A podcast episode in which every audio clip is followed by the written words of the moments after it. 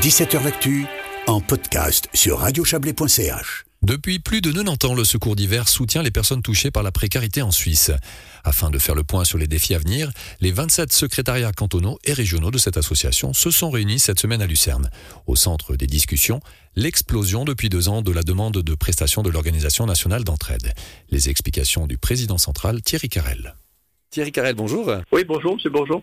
Vous êtes donc président euh, du secours euh, d'hiver. C'est peut-être l'occasion pour nous de rappeler euh, les objectifs et surtout comment fonctionne le secours d'hiver. À quoi ça sert le secours d'hiver? Alors, le Secours d'hiver, c'est une institution d'entraide suisse qui a été fondée durant l'hiver 1935-36. C'est pour ça d'ailleurs qu'on a cette connotation de secours d'hiver. C'était une époque là où les hivers étaient rudes. Et finalement, euh, durant cette période, il y avait un manque de, nourriture, un manque d'habits chauds, manque de chaussures, etc. Et puis, euh, c'est comme ça que c'est en fait cette œuvre d'entraide nationale a, pris naissance finalement. Et euh, finalement, aujourd'hui, c'est une institution qui fonctionne toute l'année, sans aucune différence entre les saisons naturellement, ce qui est peut-être des fois un petit peu difficile à faire passer dans la population parce qu'il y a toujours cette connotation d'hiver en fait. Euh, en 2021-2022, on a eu pratiquement 20 000 demandes d'entraide et on a soutenu euh, plus de 50 000 personnes par euh, différents moyens, des bons pour de la nourriture, des habits, des lits, des cours de loisirs pour enfants, cartables, formation de perfectionnement pour adultes, prestations pour des coûts de la santé, etc. Donc euh, il y a des, montants euh, très très différents qui vont de quelques centaines de francs à 1500, 2000, 3000 francs par personne aidée en fonction des demandes, etc. Et naturellement, pour être correct et pour que l'institution fonctionne, il y a naturellement tout un travail aussi de recherche et d'examen de façon à ce que euh, il n'y ait pas d'abus, de façon à ce que ces demandes soient, correctes, et puis de, qu'on puisse les travailler de façon euh, la plus expéditive possible. Et je crois que ça, c'est un, des caractères ou une des comment je peux dire, un des caractères types de la, du secours d'hiver, on est très peu bureaucratique. Et un, constat, hein, vous l'avez mentionné, depuis 2020, c'est la demande des prestations euh, de, l'organisation, elle, a explosé. Hein. En, deux ans, ça a pris l'ascenseur. Euh, oui, exactement. Naturellement, il y a eu d'abord Corona, certainement. Vous avez vu, euh, on, a donné quelques chiffres aussi, plus ou moins. On parle aujourd'hui euh, d'environ 8,5% de la population qui est vraiment à la limite ou en dessous, en fait, du, minimum requis pour pouvoir vivre quand même dans, une, dans des situations convenables.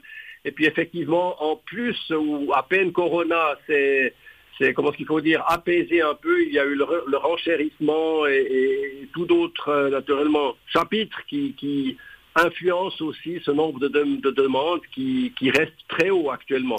Et il faut rappeler, on n'est pas la seule organisation, donc il y a plusieurs organisations nationales qui, s'occupent en fait de cette précarité en Suisse, qui est souvent cachée aussi.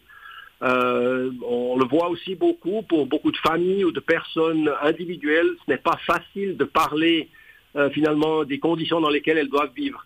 Et qu'est-ce qui vous inquiète plus particulièrement par rapport à cette précarité en Suisse? Alors, ben, je pense qu'un des problèmes principaux, c'est qu'elle est souvent cachée et qu'il y a quand même une certaine retenue de la part des personnes concernées de, l'appel à l'aide. Donc euh, ici, c'est une, forme de, pudeur aussi, oui. Ah, tout à fait. Et c'est là aussi qu'on doit parler de nous, non seulement pour euh, peut-être augmenter aussi les dons et être connus, mais il faut aussi qu'on augmente notre comment qu'il faut dire, notre notoriété auprès des personnes qui sont atteintes, qu'elles sachent où elles peuvent frapper à la porte. Et aussi par rapport à vos, bénévoles, hein, parce qu'il faut le rappeler, l'entraide est basée sur le bénévolat et on, le sait, hein, c'est difficile de nos jours d'aller de, chercher des bénévoles ou de maintenir des bénévoles en place. Ça, c'est aussi un constat que vous dressez oui, tout à fait. C'était aussi euh, une des discussions sur les stratégies euh, à, développer pour les prochaines années. Est-ce qu'on veut renforcer encore ce bénévolat qui devient toujours un peu plus difficile à réaliser? Et naturellement, c'est dans l'idée euh, de base du secours d'hiver de pouvoir compter sur une grande partie de, personnes bénévoles pour euh, vraiment faire tourner l'institution, l'organisation durant toute l'année. est-ce qu'on constate des, différences euh, sur le territoire helvétique? Oui, je pense que ça, c'est le fédéralisme n'existe pas seulement dans la façon d'être organisé, mais effectivement dans les besoins. Euh, il y a des grandes différences entre les régions urbaines et les régions plutôt rurales. Il y a des différences entre les différentes euh, régions linguistiques.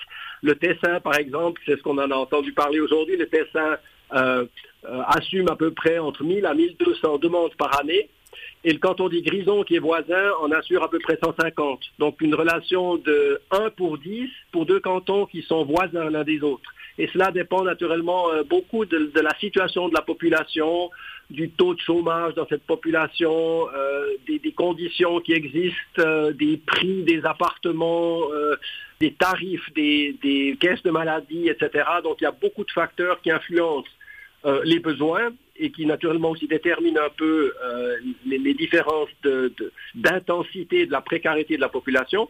Alors peut-être pour, pour terminer, quels sont selon vous les défis principaux qui vous attendent? Alors naturellement, euh, l'incertitude sur euh, le futur, la, société se développe, euh, on est quand même en Suisse par rapport en Europe dans une situation privilégiée, mais ce, nombre de, ou ce chiffre de 8,5% de, personnes vivant dans la précarité, il est plutôt en augmentation. Il y a des tas d'incertitudes concernant les frais, par exemple, pour les ménages à faible revenu, les frais de chauffage, euh, l'inflation, euh, les frais pour la santé, etc. Ce sont quand même, je ne veux pas dire des inconnus, parce qu'on sait que ça va plutôt aller à la hausse, mais ce sont des euh, critères qui vont certainement influencer le nombre de demandes à l'avenir. Thierry Carrel, merci beaucoup en tout cas pour toutes ces précisions. On le rappelle, vous êtes le président du Secours d'hiver. Merci beaucoup et excellente soirée. Merci beaucoup à vous et aussi bonne journée en Valais. Merci.